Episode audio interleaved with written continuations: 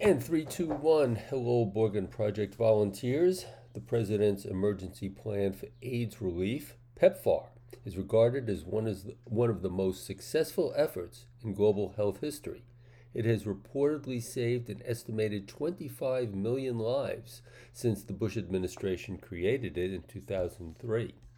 Through PEPFAR, the U.S. government has invested over $100 billion in the global HIV AIDS response. That's the largest commitment by any nation to address a single disease in history.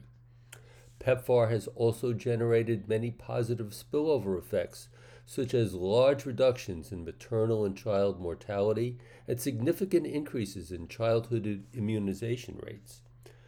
The program has generated strong bipartisan support, and President Biden called for its reauthorization in his recently released budget. The Senate Foreign Relations Committee is holding hearings to extend the program without any changes, called a clean reauthorization. Opening the bill to changes could unnecessarily complicate issues and efforts to pass it through a divided, partisan, and very busy Congress. So, if your senator is a member of the Foreign Relations Committee, here is an advocacy assignment. Urge him or her to pass PEPFAR reauthorization without changes.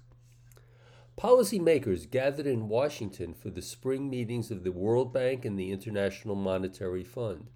The world economy faces the growing risk of a painful slowdown amid worries about the global banking system and concerns that rising interest rates could force banks to curtail lending. The atmosphere at the meeting is, was filled with the dire economic forecast, fragmentation, and rising geopolitical tensions. That includes the rapidly rising interest rates required to tame inflation versus the importance of some inflation to generate and rejuvenate growth. The Russian invasion of the Ukraine has now entered its second year. US China tensions have re- reverberated across the global economy. About 15% of low income countries are already in debt distress, and another 45% are potentially vulnerable. Policymakers, academics, and development experts want the World Bank to do more to help poorer countries cope with global warming. That's an awful lot to digest.